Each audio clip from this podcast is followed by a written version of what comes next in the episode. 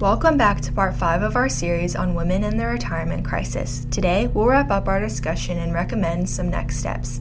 The numbers don't lie. We're facing a looming retirement crisis as a nation. The projected shortfall means that far too many of our fellow Americans will find themselves unable to meet their basic needs during retirement, much less enjoy the comfortable retirement of their dreams. Unfortunately, as the shortfall hits, we expect to see women bearing the brunt of it. Many will be unable to enjoy the lifestyle they expect, many more will not be able to meet their basic needs comfortably, and many middle class women may even slide into poverty in their later years. This is not a gloom doom projection, but a harsh reality that women must face and do what they can to meet the challenge. You may not be able to fix the wage gap single handedly, but you can take steps to improve your retirement readiness. Do what you can to boost your earning potential. Start saving early. Take advantage of your employer's retirement plan, as well as tax advantaged retirement savings accounts and the IRS Savers Credit.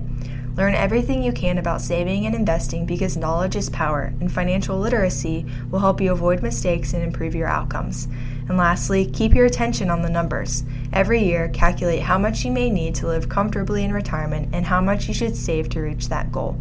Although retirement may seem far into the future, it's important to begin taking steps towards avoiding a retirement shortfall as early as possible. The alternative, reaching retirement age without enough savings to live comfortably, is something no one wants to experience. If you would like to learn more about retirement planning and saving, please give us a call. We can help you get started and offer insights along the way. We hope that this series on women and the retirement crisis has been helpful to you. If you have questions or comments, please reach out to us at aspenwealthmgmt.com or on Twitter at aspenwealthmgmt.